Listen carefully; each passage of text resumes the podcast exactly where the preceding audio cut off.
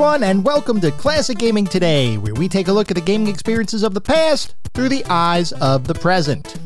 I am your host, Tony, and today we're going to look at Super Mario Bros. 3, a side scrolling platforming title developed and published by Nintendo and released in 1988 for the Famicom system in Japan, with a North American release on the Nintendo Entertainment System in 1990 and other geographic regions following in 1991.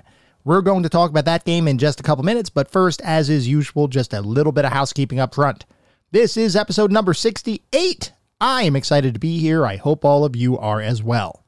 If you'd like to reach out, let me know how I'm doing, provide feedback, comments, suggestions, or just talk about classic games and technology in general.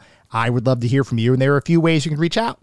I have an X account with the handle at Classic Gaming T. I have an email address, which is classicgamingtoday at gmail.com, and we have a Discord server. The link is in the show notes. Discord is the best way to get in touch with me and the rest of the community around this podcast. We have a ton of fun out on Discord, and it is also the home of our weekly gaming challenge. This past weekend was all about New Year's resolutions. There were a bunch of different games and a bunch of different challenges from those games, all centered around things that we would normally resolve to do at the beginning of the year, whether that's get better at a skill or learn to dance or things like that.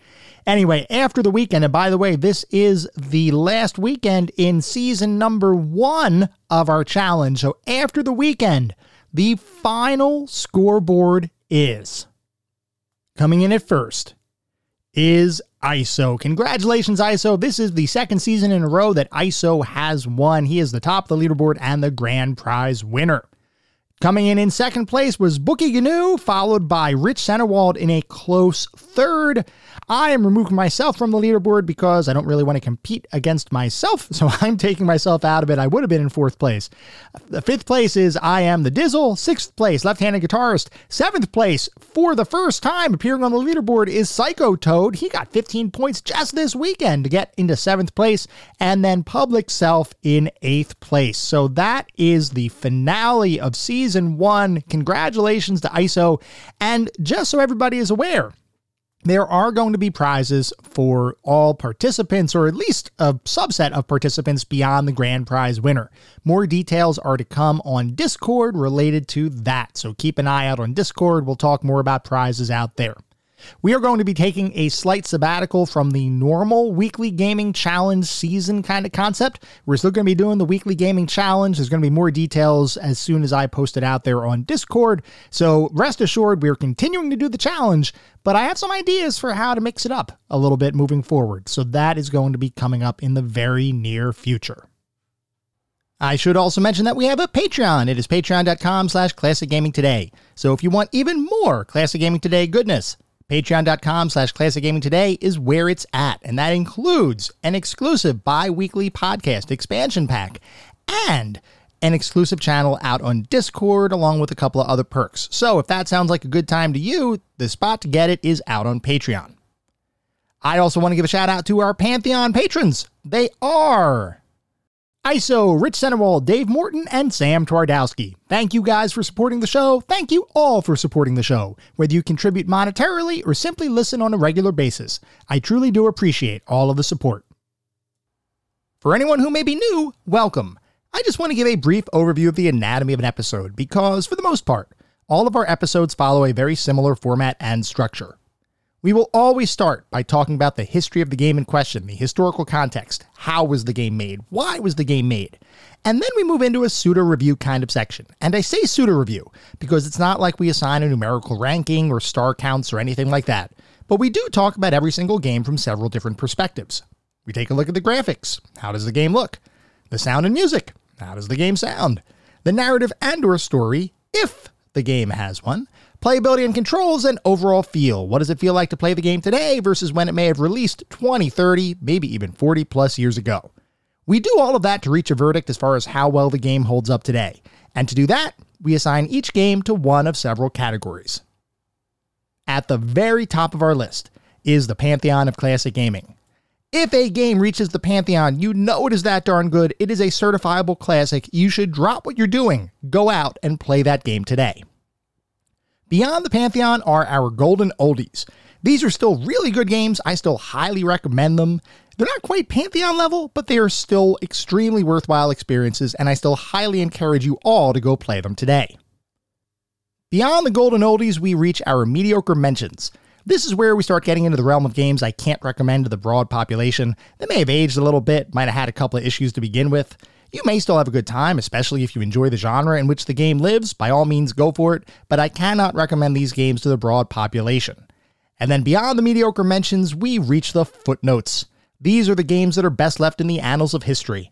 I have played them, so you don't have to. I cannot recommend anyone play these titles today. They have either aged incredibly poorly or they may not have been all that great to begin with.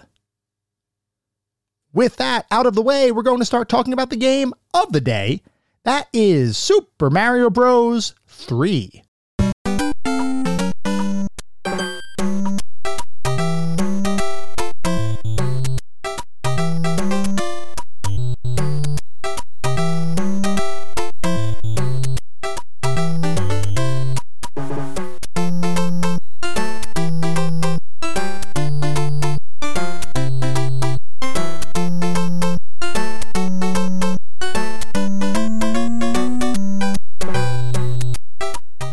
Mario Bros. 3 is a side scrolling platforming title developed and published by Nintendo and released in 1988 in Japan, 1990 in North America, and 1991 in other geographic regions.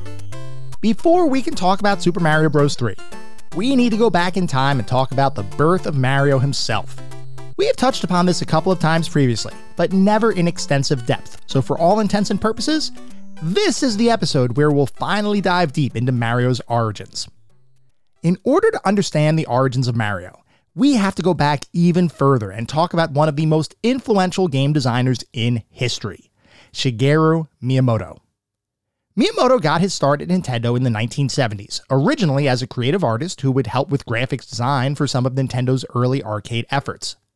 All of Miyamoto's work was well received, but at this point in his career, he wasn't really working on anything that could be considered revolutionary.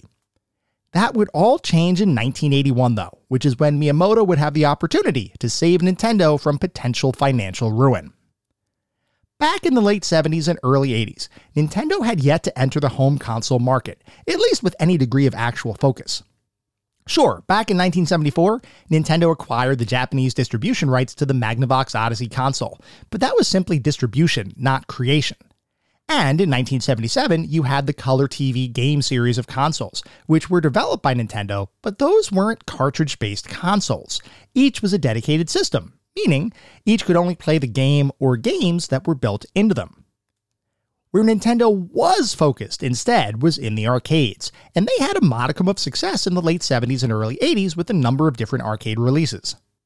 One of those games, Radarscope, was a space fighter game, a sort of more advanced Space Invaders, where players would be tasked with defending a space station from a never ending onslaught of enemy spacecraft. That game was released in Japan in 1980, and based on early tests in Seattle, there was belief that the game could potentially become a big hit in the United States. So, the recently created Nintendo subsidiary, Nintendo of America, under the leadership of Nintendo President Hiroshi Yamauchi's son in law, Minoru Arakawa, decided to take a gamble. Arakawa spent the majority of Nintendo of America's budget on purchasing 3,000 Radarscope machines, with the hopes that they'd be able to take the United States by storm, turn a tidy profit, and set Nintendo of America up as a true force in the American gaming market. There was only one issue. Because of the shipping logistics that had been in place around this time, the arcade machines had to be transported from Japan to New York, and unplanned shipping delays made it so that the machines didn't reach America until four months after they were originally ordered. By that time, any degree of interest in the title had waned significantly, so out of those 3,000 Radarscope cabinets, only 1,000 made their way into arcades across the United States. This left a significant amount of unsold inventory just sitting in warehouses, which meant that the investment that Nintendo of America made in those machines was effectively a loss. This would have had catastrophic financial implications for the newly created Nintendo subsidiary. So Arakawa went to his father in law, Hiroshi Yamauchi, and asked if the company could somehow create a game that could be retrofitted into the unsold Radarscope cabinets, effectively allowing Nintendo to sell a brand new game using the pre existing hardware that would otherwise simply be sitting collecting dust. In an effort to avoid financial ruin, Yamauchi put out a company wide call for ideas to convert Radarscope into something that could potentially make the company some money. While there would be a number of ideas put forward, there was one that stood head and shoulders, literally above the rest. That idea came directly from Shigeru Miyamoto and was focused on a love triangle kind of concept based on the classic cartoon series Popeye, where the player would control Popeye, with the goal being to rescue love interest Olive Oyl from constant pest and frequent kidnapper Bluto across a variety of levels. Nintendo thought the idea had merit, so they went off to try to acquire the Popeye license, only to fail miserably. Undeterred, Miyamoto took his concept and made it more general, instead opting for an unnamed princess to be kidnapped by a gigantic ape, with the player character evolving from Popeye into a generic carpenter-like character with overalls, a hat, and a mustache. That character, known as Jumpman, would traverse several stages full of sloped floors, falling barrels, and other obstacles en route to hopefully rescuing the princess from certain doom. With that concept in place, Miyamoto was given the approval to proceed with designing his new game, but there was only one issue. Miyamoto didn't know how the heck to make a game himself. Sure, he had some interesting ideas, but he didn't have the technical skill set to sit down and program and create a brand new gaming experience. So he would be teamed up with Nintendo veteran and head engineer Gunpei Yokoi to help bring the project to life. Yokoi had already had a long and storied career at Nintendo, beginning as a factory worker, pivoting to toy creator, and evolving over time into one of Nintendo's most innovative inventors across a variety of different domains, including video games. Yokoi was also an informal mentor to Miyamoto, so the fact that Yokoi was asked to oversee Miyamoto's first real game design project was pretty much a perfect match. Over a period of several months, Miyamoto and Yokoi would bounce ideas off of each other while working with a team of dedicated developers to determine what could potentially be coded into a game, and what was simply too advanced to develop. Ideas like sloped floors and ladders for level traversal stayed in the game, while other ideas like using seesaws to catapult yourself through a stage were simply too complex to create and were therefore scrapped. Eventually, Miyamoto's new game, which would be shipped to the United States as a conversion kit for the unsold Radarscope cabinet, would be complete, and the initial response by the Nintendo of America sales department was less than kind, with one sales manager claiming the game would never sell as it deviated too much from the traditional kinds of games that arcade goers spent most of their time playing. As other Nintendo employees continued playing the game, though, they began to believe that there was something more here than originally assumed, and while testing the game, they began to come up with new American sounding names for the characters inhabiting the game world. The damsel in distress would be named Pauline, after the wife of one of Nintendo of America's warehouse managers, while the giant ape at the center of the conflict would be christened as Donkey Kong, who also ended up lending his name to the title of the game. And that jumpy mustachioed carpenter that could leap over barrels, pick up and swing hammers, and climb ladders would end up being rechristened as well, this time based on the name of the landlord of one of Nintendo's warehouses. And with that, Jumpman would cease to exist. Instead, from that point forward, Donkey Kong's playable character would be known as Mario. With 2,000 Radarscope cabinets retrofitted to now play Donkey Kong, the game was released to the market and became an instant sensation, driving arcade owners everywhere to contact Nintendo for more cabinets to meet the demand of players. Over the course of the next year, more than 60,000 additional cabinets would be sold, and between cabinet sales and gamers spending hard earned quarters on the machine, Donkey Kong would gross over $280 million by the end of 1982, which is the equivalent of nearly $1 billion in today's economy. That is absolutely insane. With Donkey Kong's success, Miyamoto quickly earned a reputation as a rising star in the company, and with Gunpei Yokoi's guidance, he would go on to work on a variety of titles over the next couple years, including a couple of sequels to Donkey Kong, as well as a new spin off title putting Donkey Kong's playable character, Mario, in a brand new adventure, complete with an occupation change from carpenter to plumber, a location shift to the sewers of New York City, some new special abilities like the ability to fall from any height and not take damage, and the introduction of a new member of the family, the ultimate second player character, Luigi. And with that, Mario Bros. would be released to arcades in 1983, and while it wouldn't be nearly as successful in the arcades as Donkey Kong, it would still prove to be another hit for Miyamoto, allowing his star to rise even more within the internal ranks at Nintendo. There was just one issue though. Mario as a character had a lot of potential, And while he had starred in two successful games thus far, he still wasn't a household name. Sure, arcade goers of the time certainly appreciated Mario's adventures, but the character didn't really have much recognition beyond the more hardcore gamer community. But there was a new opportunity that was about to present itself. Right around the time that Nintendo released Mario Bros. to arcades, they were also re entering the home video game market with the introduction of the Nintendo Family Computer, or Famicom, console in Japan. This new console was built on an 8 bit architecture and was intended, at least in part, to bring some stability to an ailing video game market that had just been shaken by a significant crash in consumer confidence and spending on home video games. With Nintendo facing an uphill battle, the company turned to some of their more dependable video game designers, including Shigeru Miyamoto, to begin making games for their new console. While Miyamoto's early efforts on the Famicom, like Excitebike and Duck Hunt, as well as the black label sports titles Baseball, Tennis, and Golf, would have a modicum of success, they would more importantly allow him to continue refining and improving his game design skill set. His real jump into the stratosphere, though, would happen a couple years later, which is when he returned to the Mario Bros. universe in a move that would end up having a profound impact on Miyamoto's career, Nintendo as a video game company, and, without exaggeration, the entire world. As 1985 approached, Nintendo was nearing an inflection point. For the last several years, they had been working on creating games for their Famicom system, and over that period of time, the team and Miyamoto himself had learned a lot about what made a good game, as well as how best to use the capabilities of their 8 bit system. At the same time, Nintendo was readying for the release of the Nintendo Entertainment System in North America, a launch that they recognized needed to make a big splash if they had any hopes of continuing to revitalize the North American video game market that had just started to recover from the early 80s crash.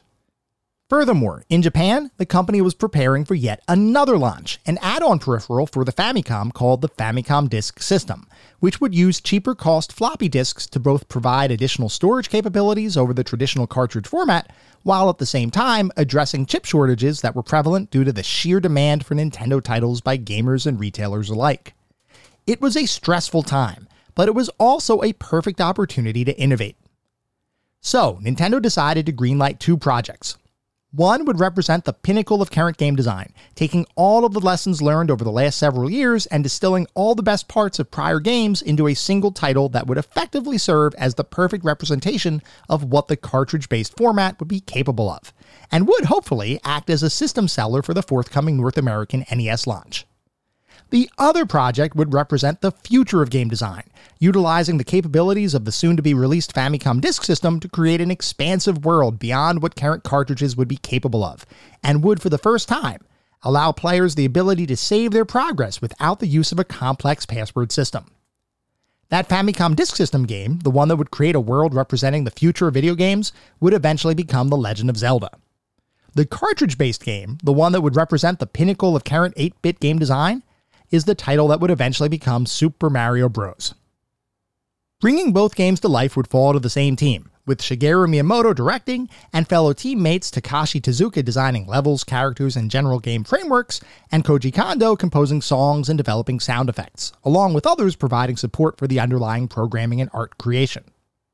Interestingly, the development for Super Mario Bros. and The Legend of Zelda would effectively represent two sides of the same coin, with each title being designed in such a way that ideas that didn't make sense in one game would almost certainly work in the other. In fact, during the development of the two games, the team would often bin their ideas into two categories, literally labeled Mario ideas and Zelda ideas, with Miyamoto acting as the final judge as to which game each idea would be applied to. Perhaps the most notable example of this kind of decision making was related to the overall structure of each game. It should be said that Miyamoto, as you might expect, had a grand vision for each title. His goal with Super Mario Bros. was to create a very linear experience, where every action that a player took was effectively sequential, and the game would even begin introducing the player to various core mechanics in an almost friendly, hand holding kind of way. This kind of user friendly design was almost unheard of in this era of gaming, the concept of embedding tutorials of sorts into games really only came about in the 90s. Before then, the assumption was that gamers would either need to put in the time or read the manual in order to understand how to play a game. But Super Mario Bros. did in fact provide a tutorial, sort of, in the form of the first level, and this was entirely by design. Miyamoto wanted any player who touched the game to understand how to play the game and what the mechanics for the title would be simply by completing the first level. The thought was that if you could complete level 1, you'd have the foundational knowledge needed to tackle the remaining 31 levels of the game. Now, it's not like the team created tooltips that popped up on the screen that said press A to jump or anything like that. But that first level of the game was designed to gently introduce players to the game, and for the most part, it succeeded. The Legend of Zelda, by contrast, was designed to be a much more open ended, freeform experience. And if you want to learn more about the development of that title, I'd encourage you to check out our episode on The Legend of Zelda from several months ago. Anyway, Super Mario Bros. would go on to be an absolutely astronomical blockbuster release and would become the first real killer app for Nintendo's 8 bit console family. Over the course of its lifetime, Super Mario Bros. would sell over 40 million copies, which was good enough to hold the top video game sales record for over 20 years. To put it mildly, it was a big deal, and the trinity of Miyamoto, Tezuka, and Kondo quickly garnered significant respect across Nintendo and the video game industry at large. With such success, you might assume that the team would get right to work on a sequel, and here you would be right. While Miyamoto himself began to ascend to a position of more oversight as opposed to direct daily contribution to the games under his watch, Takashi Tezuka was given the opportunity to direct his first title, which is exactly what he did when he created Super Mario Bros. 2 for the Nintendo Famicom system in June of 1986. Colloquially across many geographic areas, the Japanese version of Super Mario Bros. 2 is known simply as the Lost Levels, and this colloquialism has stuck over the years, primarily because the game wasn't released outside of Japan until years after its initial creation. The thought behind Super Mario 2 was that if a player had already beaten the first game, they likely had a fair degree of platforming skill, so, Super Mario 2 was designed to ramp up the difficulty for those players who had previously beaten the first Super Mario title, effectively beginning from stage 1 at the same level of difficulty that the first game ended with, and providing an experience that was more of an evolution of the newly developed Mario platforming formula as opposed to a revolution. The issue was, when that version of Mario 2 was presented to Nintendo of America, the subsidiary's leadership felt that the game was too similar to the original title and was also likely too challenging for North American gamers, who had only recently become exposed to Mario in the first place. For Japanese players, though, who Nintendo believed were more skilled than their international counterparts, this was a perfect fit. A game that would challenge the player base with what can effectively be described as more of the same, albeit with many situations and enemies tweaked to be more brutally difficult than its predecessor. So, for the Japanese market, Super Mario 2 can almost be thought of as an expansion pack of sorts for the original title, and players in Japan ate it up. For the rest of the world, though, the Japanese version of Super Mario Bros. 2 wasn't even on their radar. Instead, the Super Mario Bros. 2 that everyone else got was a reskin of a previously developed game for the Nintendo Famicom Disk System, known as Yume Kojo Doki Doki Panic. Doki Doki Panic was originally conceived as a vertically scrolling platforming title and represented a partnership between Nintendo and Fuji Television, where the characters and game world would tie into a licensing kind of deal, culminating in Fuji Television's Yume Kojo 87 event, which translates directly as Dream Factory 87. The game itself would consist of a series of characters that the player could select between, each of which had specific skills and abilities to help traverse the game's various levels. Interestingly, though, the original concept behind the game would shift fairly dramatically once Shigeru Miyamoto became involved, as he believed that integrating side scrolling platforming into the title, similar to what he spearheaded in the original Super Mario Bros., would make the game a more fun, engaging experience. He didn't want the team to remove the vertical scrolling aspect of the title, but he thought that integrating side scrolling as well would make the game that much better. As development on the game proceeded, Miyamoto became more heavily engaged, integrating other elements of the Mario formula into the gameplay until eventually Doki Doki Panic hit the Japanese video game market in 1987. Interestingly, because of Miyamoto's involvement with Doki Doki Panic's development, he actually spent more time working on that title than he did the Japanese version of Super Mario 2, which, like I mentioned earlier, was helmed primarily by Takashi Tezuka. So, when the time came to release a Super Mario sequel outside of Japan, the fact that Doki Doki Panic had already adopted some of the Super Mario formula while also being supervised by Shigeru Miyamoto made it a natural choice as a potential entry in the Super Mario series.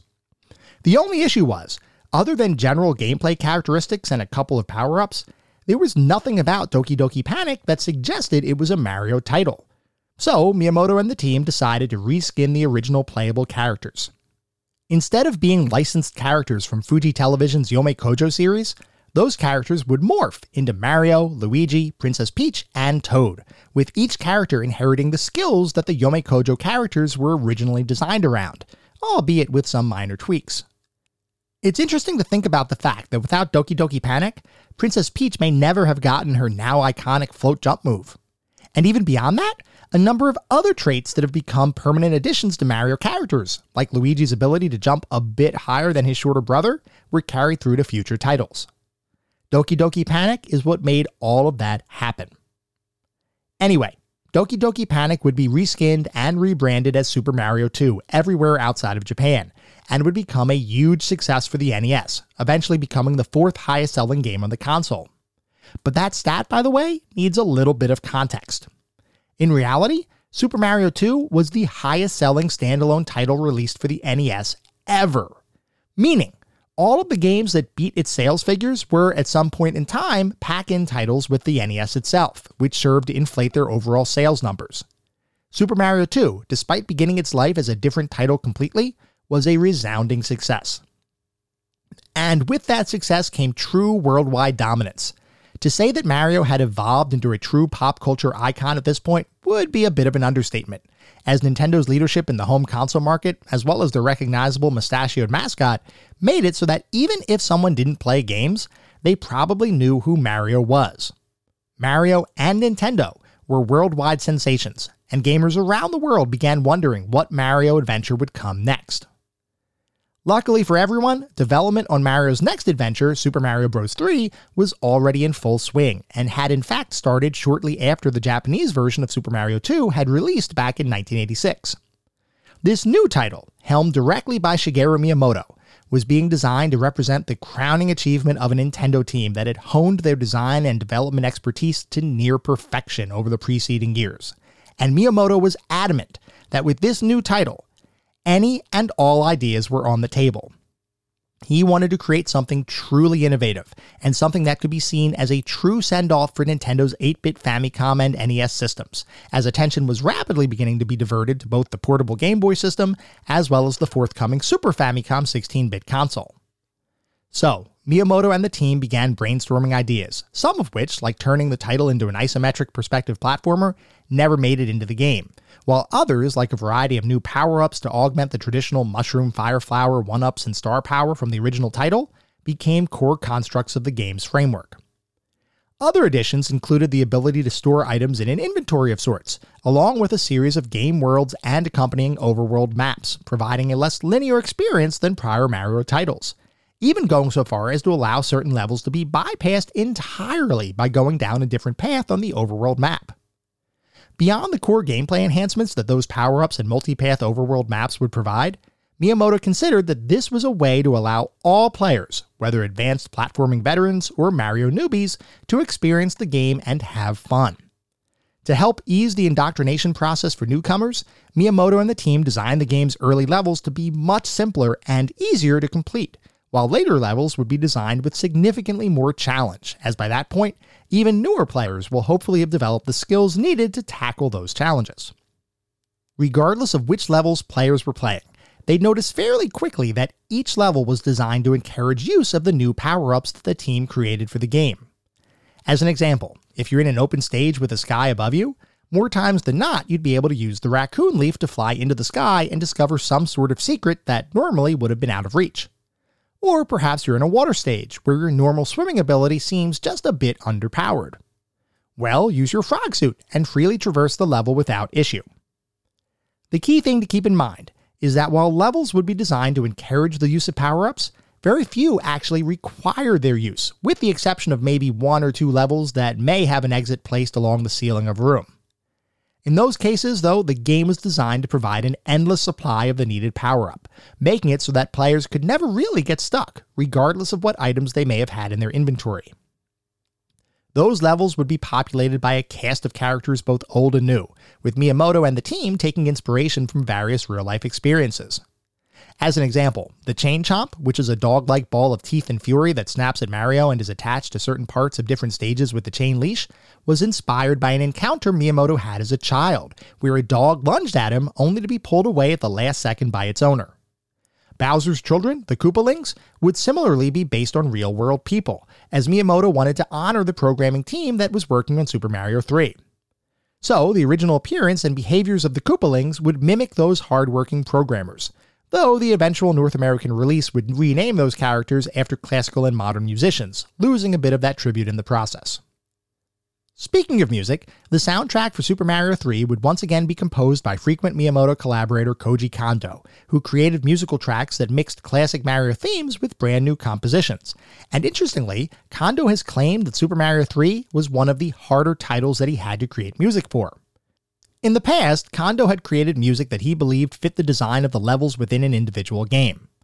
For Super Mario 3, though, the variety of levels at play was dramatically higher than any game that he had worked on previously, and as a result, he began trying to focus on specific musical genres to provide a cohesive sound for the entire game, rather than disparate melodies that varied from track to track.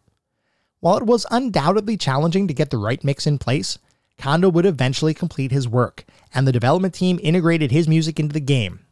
We'll talk about my thoughts on the music a little later on, but I'll just say Super Mario 3 is 100% a recognizable Koji Kondo score, which from my perspective is a good thing. Anyway, with the game design coming into shape, let's talk briefly about the technical aspects of the game, because Super Mario 3 would be designed as an enhanced NES title meaning the Super Mario 3 cartridge would contain extra circuitry and chips that would provide capabilities beyond what the base Famicom system would support, similar to how the Super FX chip extended the 3D capabilities of the Super NES years later. The specific enhancements for Super Mario 3 included additional hardware to allow for animated tiles, additional memory to allow for diagonal scrolling, as you typically experience when flying, and perhaps most ingeniously, a special piece of hardware known as a scanline timer that was used to split the screen between the playable area and the status bar section at the bottom of the screen. This last feature might seem super simple because status bars in games aren't exactly a new thing. But that status bar actually contained its own animations and effects, such as the power up bar that fills as you run around a level, and the inventory system that players can use when deciding which power up to select before entering a stage from the overworld map. It's a small thing visually, and it's not something that many people will even realize was a special thing, but it did in fact enable Super Mario 3 to feel more advanced than many other titles of the time that would instead rely on static displays for health, items, or scores. Eventually, all of the different gameplay, design, and technical elements would come together, and Super Mario 3 would be ready for release in Japan in 1988, with a broader release expected to follow shortly thereafter. This was one of the hottest properties of all time, and one of the most anticipated games of its era, so you can only imagine how excited people were around the world to get their hands on Super Mario 3. There was just one problem. In 1988, Nintendo experienced a chip shortage, driven primarily by the insane demand for their games, including the best selling international version of Super Mario 2. In short, Nintendo was too popular for its own good, and this shortage would end up delaying a number of games beyond their original release date. For a title as anticipated as Super Mario 3, the wait would end up feeling unbearable and could also potentially drive some backlash towards Nintendo as a company. Recall that one of the last times Nintendo faced a significant delay with the release of a highly anticipated game, the arcade title Radarscope, interest had significantly waned by the time it made its way to market, so much so that they needed to pull out heroics to not face a financially devastating situation. While I'm not claiming that Super Mario 3 could possibly suffer the same fate, there was certainly some negativity surrounding the delay that could, potentially, have impacted future sales. In what ended up being an ingenious marketing move, Nintendo partnered with Universal Studios to help minimize the delay's impact by creating a theatrical release, full length Hollywood film that would end up showcasing a number of Nintendo's hottest games, while at the same time providing an extended preview of Super Mario 3 for international audiences.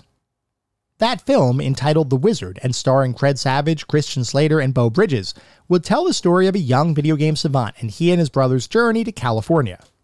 Along the way, they'd meet a variety of different characters, hustle people out of money, get an up and close personal look at the Nintendo Power Glove peripheral, and ultimately achieve superstardom at the Armageddon Video Game Championship, held at Universal Studios Hollywood. While the pessimistic amongst you might view the Wizard as a pure marketing ploy and extended commercial for both Nintendo and Universal Studios, the fact is, for kids in the late 80s, it was a major life event, as never before had video games received the kind of mainstream attention that a Hollywood film would provide. I recognize after revisiting the film recently that it wasn't quite as amazing as I previously thought. But regardless, Nintendo's marketing push worked, as rather than facing public backlash for Super Mario 3's delay, they were instead met with even greater anticipation for the title. Which is why, when Super Mario 3 finally did release outside of Japan in 1990, it was met with significant demand, nearly instantaneously becoming a bestseller and further solidifying Shigeru Miyamoto and his team as some of the premier developers and designers working in the video game industry. Critical response was similarly strong, as numerous publications would declare the title to be one of the best games ever made, with near perfect review scores coming from a number of different news outlets. In the years that would follow, Super Mario 3 would be lauded as one of the best games of all time, and would receive a number of re releases and remasters, including on the Super Nintendo, Game Boy Advance, NES Classic, and a number of Nintendo's online game distribution platforms. It would go on to be one of the highest selling games of its era, with over 17 million copies sold over its lifetime, and would also influence the future of the Mario series more than perhaps any other Mario title. Looking at the Mario series as a whole, Super Mario 3 is where the Mario Bros. formula truly took shape and became a recipe for success. And nearly every Mario game that followed would inherit at least some aspects of the innovations that Super Mario 3 pioneered. The legacy of Mario as a character, Super Mario 3 as a game, and Shigeru Miyamoto and his team cannot be overstated. And I'd argue that there are very few entertainment properties that have had as lasting and significant cultural impact as the Mario series of games. With Super Mario 3, Miyamoto and Nintendo created an experience that represented the biggest and best Mario adventure to date, and would serve as the framework upon which every future Mario game would be created as both a monumental achievement in 8 bit platforming game design, as well as a significant pop culture event.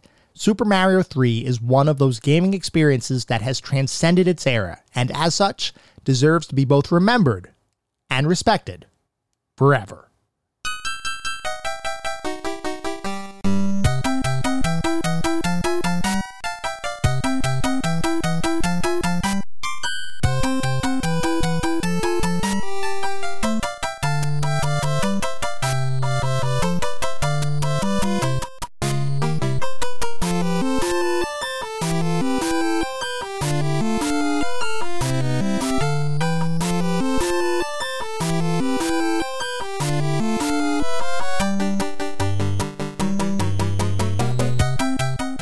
Now going to shift to start talking about what it feels like to play Super Mario Bros. 3 today versus when it was released over 35 years ago. So, Super Mario Bros. 3 is a side scrolling and sometimes vertically scrolling platforming title, and in many ways, it represents the quintessential platforming experience.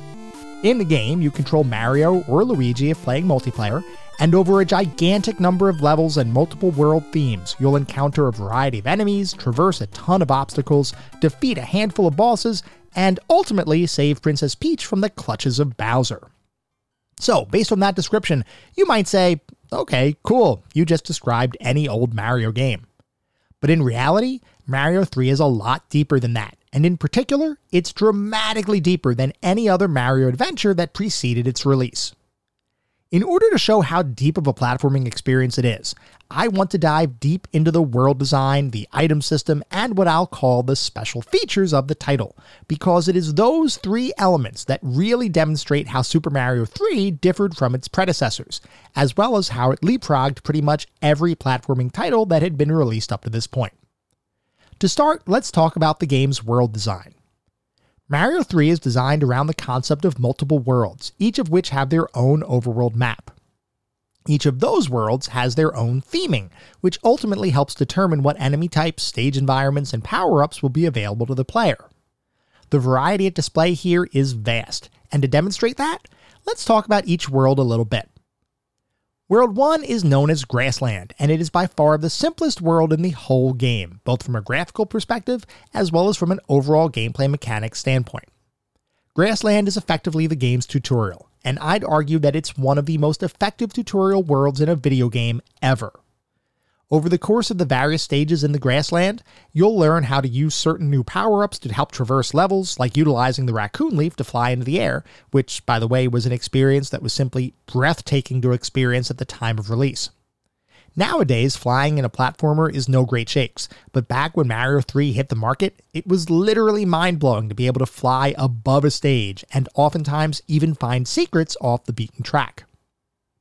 Anyway, World 1 sets up the general structure of each world that will follow, with a number of different stages that may, or may not, need to be beaten in order to progress.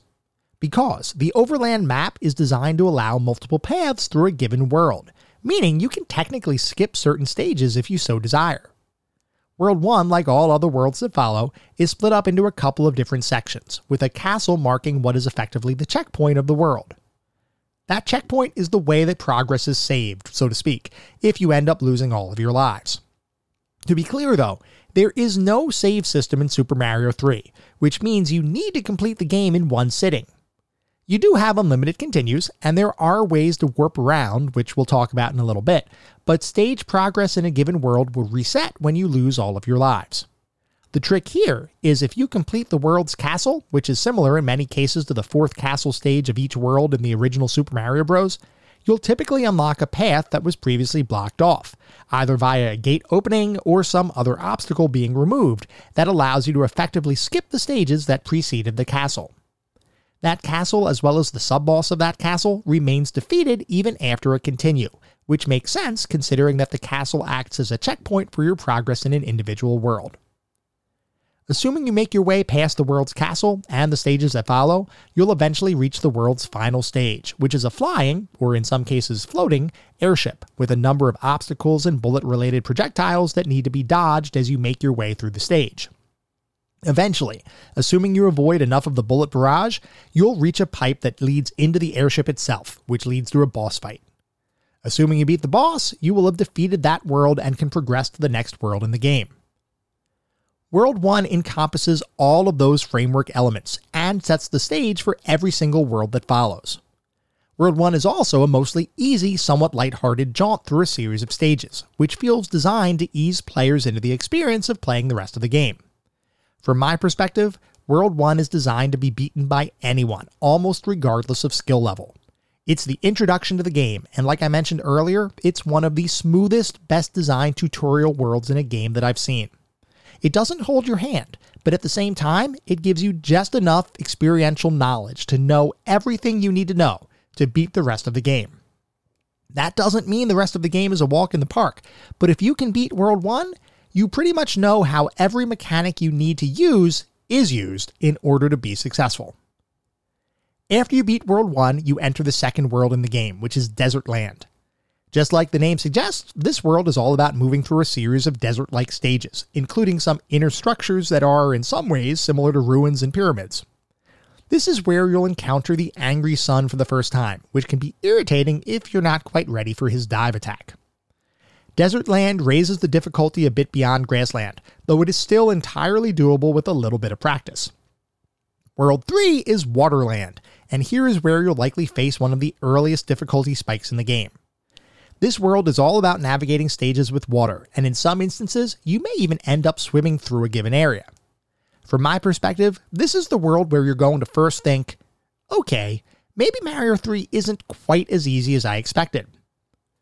World 4 is Giant Land, and it is probably the best world in the entire game, if only because of how unique it is in comparison to other worlds.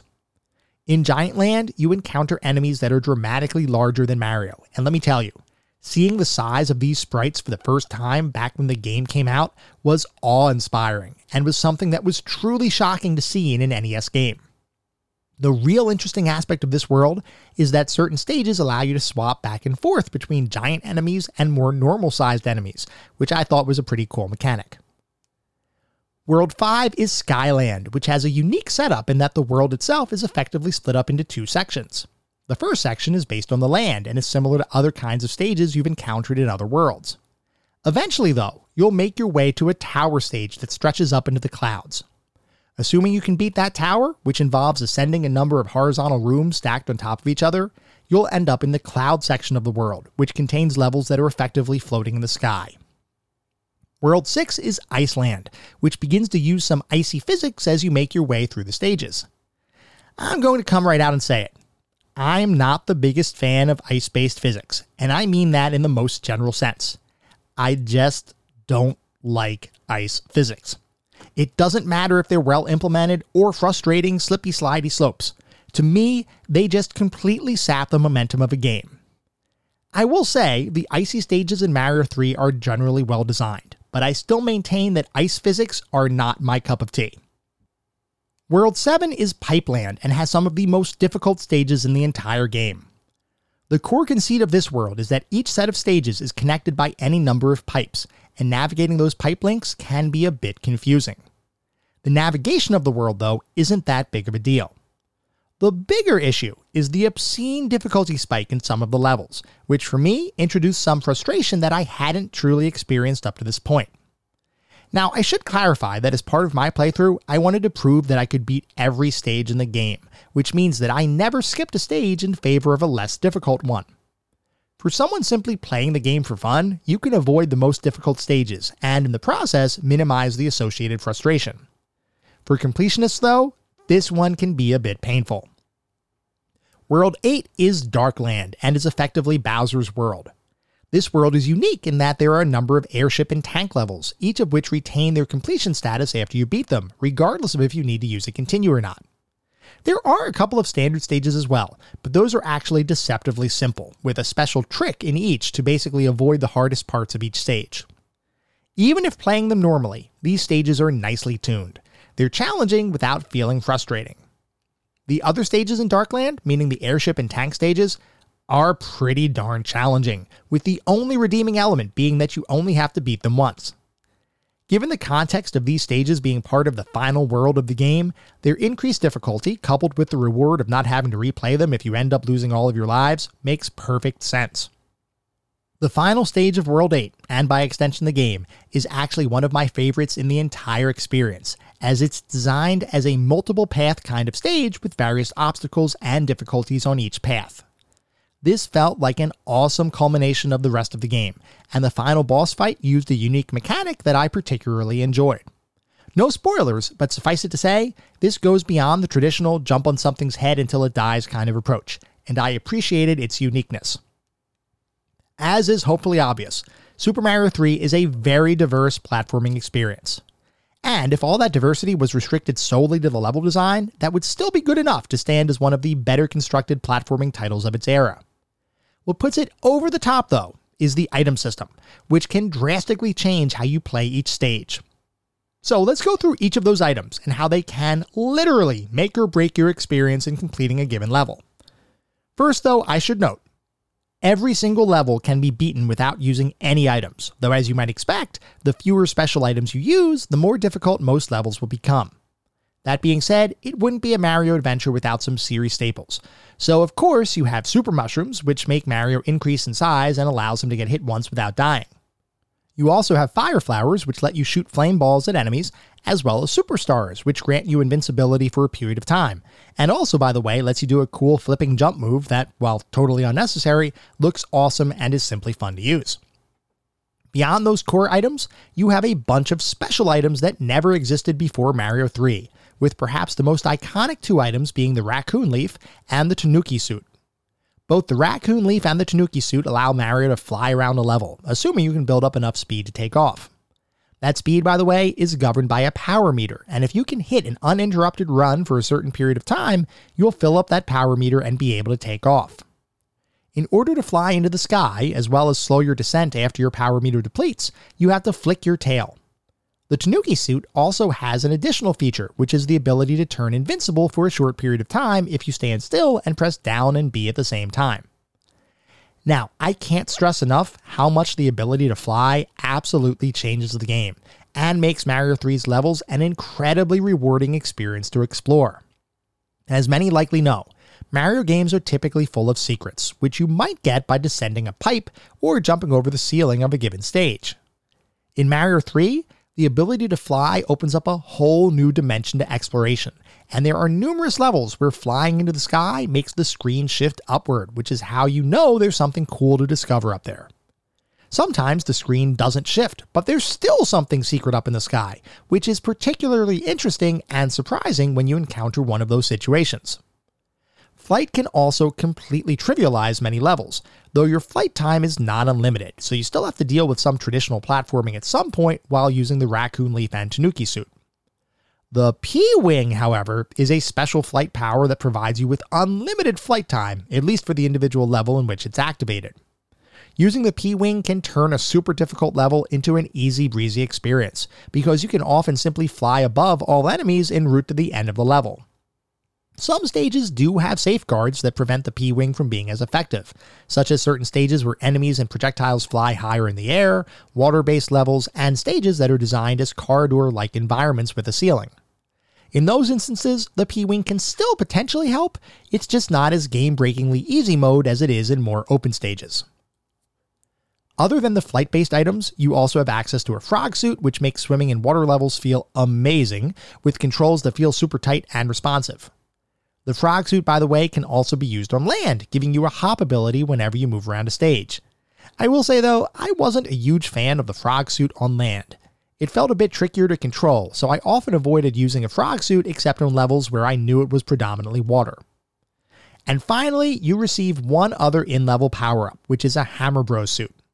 This power up, as you'd expect, turns you into a Hammer Bro, complete with the ability to attack other enemies with hammer projectiles, which can be incredibly powerful, but is also a bit tricky to maintain through the platforming sections of various levels. Even after talking about those in level power ups, we're not done talking about special items, as on the overworld map, you also have access to a number of unique items to use as you see fit. All of these items impact the way you navigate a world, and some can be incredibly impactful depending on the situation you find yourself in. One of those items, Lakitu's Cloud, allows you to skip a level entirely by simply floating over it. That might sound great, but I want to give you a word of warning. If you use a cloud to skip a level, but you don't reach one of the checkpoint castles in a given world, or you don't beat the world's airship entirely, then you may find yourself restarting a given world without a cloud, but with the requirement to beat that level that you previously skipped. This can be a bit of a punch to the gut, depending on how difficult that level was that you skipped, so I do urge caution in when and how you use the cloud. Another item is the music box, which can make Hammer Bros on the overworld map go to sleep. I didn't mention it before, but as you navigate around a given world map, there are any number of overworld events, so to speak, that are external to the stages in the world, but still add an activity that needs to be completed. One of those events is a Hammer Bros fight, which usually consists of fighting two Hammer Bros attacking from a fortified position. Assuming you defeat the Hammer Bros, you can find a new item in a chest that appears after the fight. If you don't feel like that, though, the music box will put the Hammer Bros to sleep, allowing you to move right past them without needing to defeat them. Definitely useful, but one of those items that I didn't really use much in my playthrough. I'd rather go for the chance of acquiring a new item as opposed to skipping the fight. Another item that you might find is a hammer, which allows you to break rock obstacles that might be preventing you from accessing certain sections of a world's map. I mentioned earlier that most world maps have some sort of obstacles on various paths, some of which, like gates, are removed upon completing a checkpoint castle in the world. There are other obstacles in the world, like rocks, that can only be destroyed by using a hammer. These blocked off paths often lead to some sort of secret or item stash, which can certainly be useful, but ultimately is not required to beat the game. Another item, and one that can really trim the length of the game, is the Warp Whistle. Warp whistles can be found in various off the beaten path areas throughout the game, and they do exactly what their name suggests. If you use the whistle, you'll warp to a different world. Assuming you don't play the game in a single sitting, warp whistles can let you get back up to where you were very quickly, even without the ability to save progress locally on the game cartridge. This felt like Nintendo's way of compensating for the fact that the game doesn't have a password or battery backed save mechanic, and it goes a long way to making repeat visits into the game world less cumbersome than it might otherwise be. And finally, we have the anchor, which is exceedingly rare. In fact, it's so rare that I didn't find a single anchor in my entire playthrough, and I actually only know it exists because various reference materials tell me it exists. The anchor is an interesting item and is used as a countermeasure against one of the more irritating aspects of the game's design. When you attempt one of a world's airship stages but lose, that airship will take to the sky and move off to a different section of a given world. Sometimes that movement is minimal and you can reattempt the airship without issue. Other times, though, it might move to a section of the map that has stages you may need to complete in order to access the ship again. In the early worlds, that's not a huge deal. But on some of the more difficult later worlds, this can be a major source of frustration.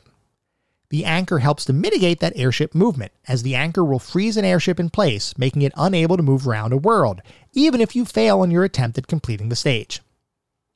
So, as you can see, Mario 3 has an absolutely insane number of items that you might find throughout your playthrough. And in a first for the series, you actually have an inventory where you can collect these items and power ups for use wherever you want. And you can find those items in a variety of ways. Some you may find as you play an individual stage, while others you might find after beating the boss of an airship, or defeating a Hammer Bros pair, or finding a secret room in a level, or accessing one of the many toad houses that dot the landscape of each world, or, well, you get the idea. Oh, by the way, the way the toad houses work is that you enter these mushroom houses and are given a choice between one of three treasure chests, which is effectively a game of chance. You get to pick one of those treasure chests, which allows you to retrieve and store whatever random item might have been stored in that chest. This is another feature that adds an interesting strategy to playing the game. Do you go off the critical path to reach a toad house and potentially get a powerful item? Or do you push into a different level, albeit without an item that could potentially make your playthrough easier? The game has options, and I feel like it adds a bit of strategy to the traditional platforming formula. There are a few other special features included in the game as well, including the ability to collect one of three cards at the end of each stage, which, depending on what combination you find, can grant you anywhere from 1 to 5 extra lives. Those cards work on a simple match 3 kind of concept, though even if you don't match all three objects, you'll still be awarded a single extra life for your efforts.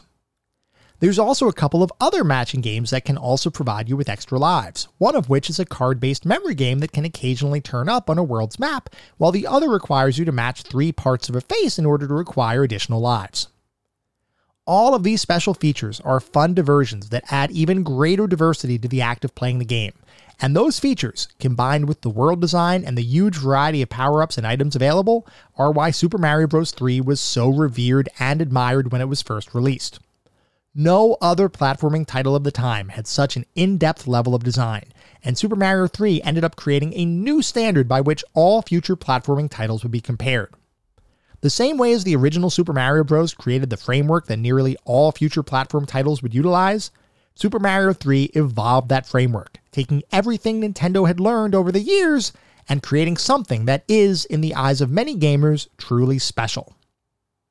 We're going to talk more about the specific aspects of what make the game special in just a second, but first, as we always do, I need to take a look at the back of the box, because as you all know, I love looking at the back of the box for these games. I love seeing how different companies marketed their titles, especially in the pre internet era, because a lot of times our buying decisions were based on what the box looked like and what was said on the back of the box. Now, for Super Mario 3, even though we didn't have the internet, we certainly knew that Mario 3 was coming because there was such a intense demand as well as some of the marketing like we were talking about with the movie The Wizard that I can't imagine anybody walking into the store and not realizing what Super Mario 3 was all about. Regardless, I still like looking at the back of the box because it's what I do. So, for Mario 3 for the NES, the back of the box says Super Mario Bros. 3. New different worlds, new exciting levels, new challenges galore. Fight monsters and mini bosses, avoid ghosts in the burning sun, make your way through water and quicksand, dodge cannonballs and bullets, and rescue the King's Wand. In Super Mario Bros. 3, there are more warps, more chances at extra lives, and new special suits. The raccoon suit lets you fly and knock out blocks. The frog suit helps you outswim deadly fish. There are suits for every occasion. Store up flowers and mushrooms to use later on. Play game show type bonus rounds. Go back to that last screen and get a mushroom. Pause to take a break, then continue where you left off. Super Mario Bros. 3 is fun to play alone or team up with a buddy to prolong the adventure. And then there are several screenshots on the back of the box showing a couple of game worlds as well as the overworld map for one of the levels.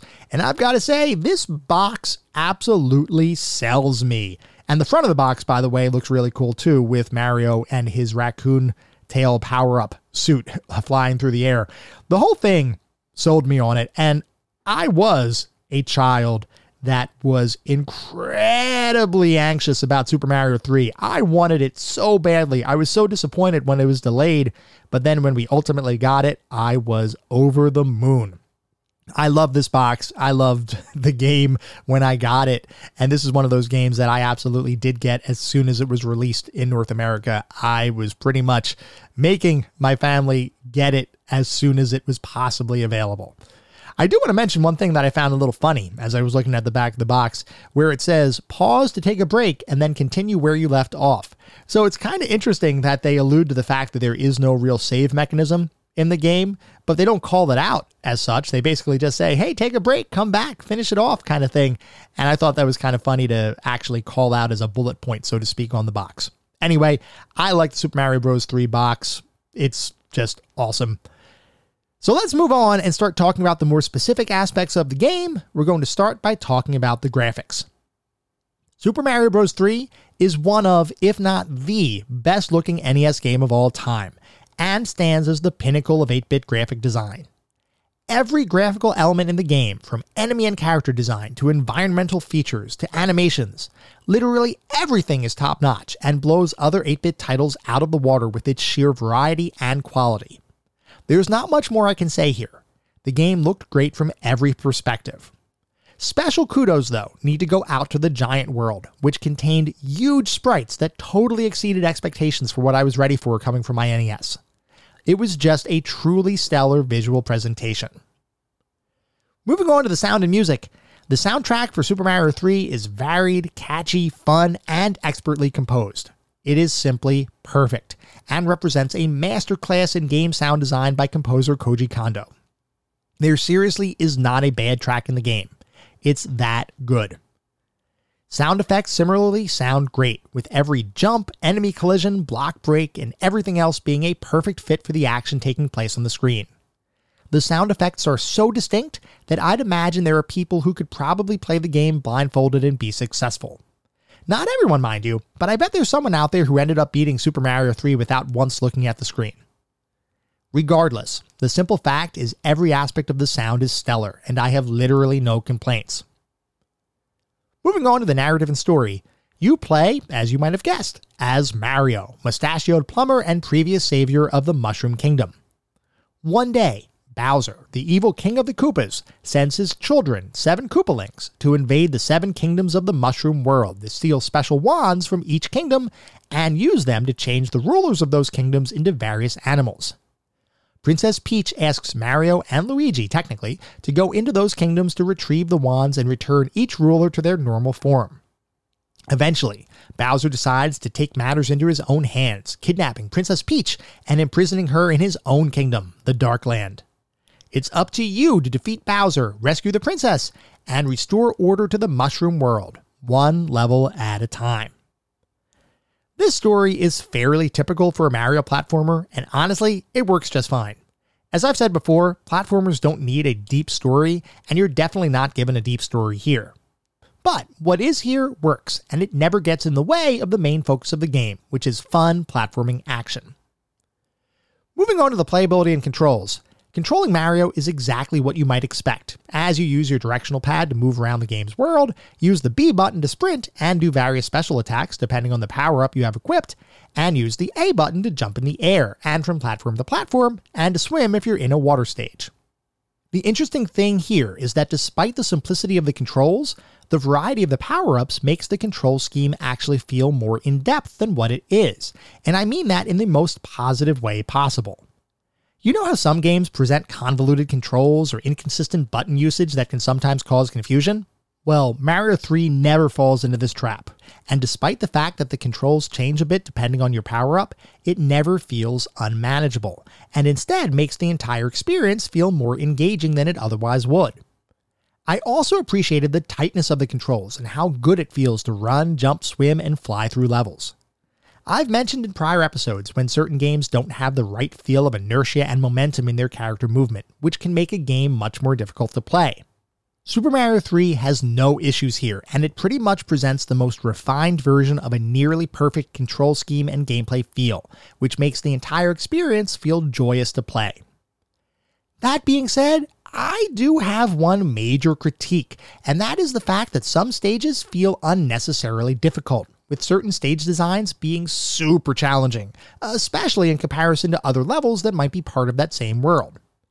Now, I want to clarify difficulty in a game is totally fine.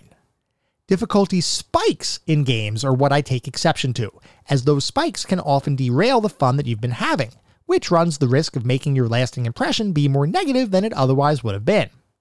Just to be clear, I don't think Mario 3 has a major miss here, but it is a surprisingly difficult game, especially in the later stages. I can honestly say that I don't remember the game being quite as difficult as it is. For awareness, I played through Super Mario 3 multiple times when I was a kid, and I remember the whole game being challenging but totally doable. Playing through it for this podcast episode, I found it to be much more difficult than my prior memories led me to believe. Could the difficulty have been smoothed out a bit? Yeah, I think it could have been. But we also have to remember that part of the difficulty mitigation in the game involves the fact that you can use items to simplify certain levels, and some levels can even be avoided entirely by navigating a different path in the game's world. Like I mentioned earlier, I made the experience arbitrarily more difficult for myself by requiring the completion of every level in the game before I could declare myself successful. From that perspective, the game can be really challenging.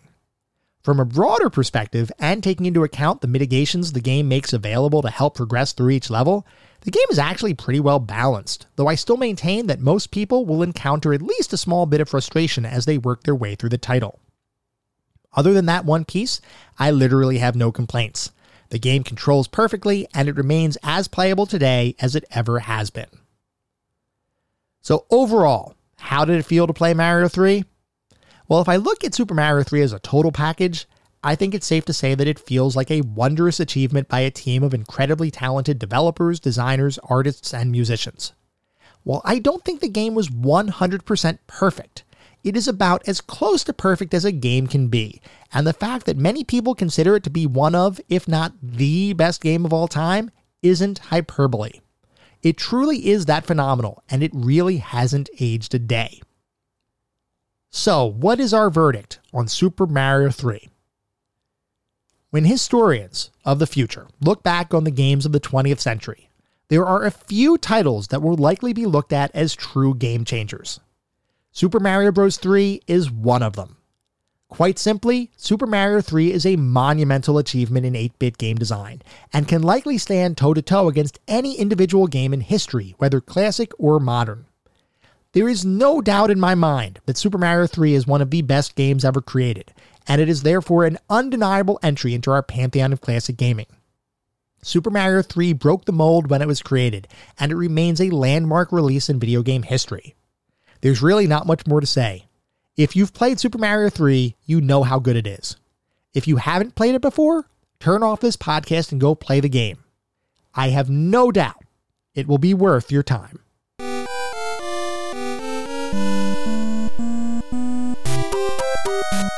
Thank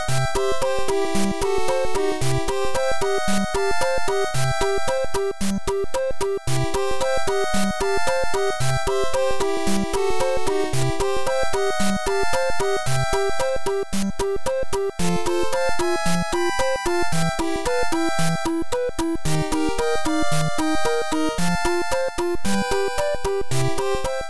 Was our episode on Super Mario Bros. 3. I hope you all enjoyed listening to it as much as I enjoyed creating it. If you'd like to reach out, let me know how I'm doing, provide feedback, comments, suggestions, or just talk about classic games and technology in general, I would love to hear from you, and there are a few ways you can reach out.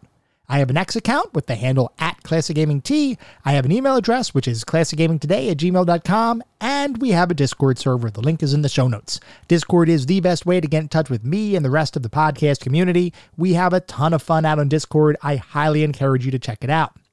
I also encourage you to check out our Patreon. It is patreon.com slash classicgamingtoday. So if you want even more Classic Gaming Today goodness, patreon.com slash classicgamingtoday is where it's at.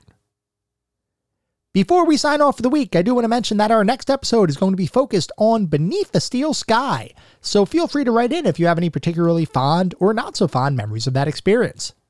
At the same time, I recognize you're likely listening to this podcast on any number of podcast engines, and if you would feel so inclined, it would be great if you would leave a review. This is not about bolstering star counts. It's not about trying to harvest a ton of five star ratings, though if that happens, awesome, it means we're doing something right. No, what it's really all about is trying to get the feedback necessary to make sure this can continue to be the best podcast I can make. We get new listeners every single day, which is awesome. The only way to continue to grow and continue to make sure we're delivering the content everyone wants to listen to is to get that feedback so that I can continue to try to make this the best possible podcast I can.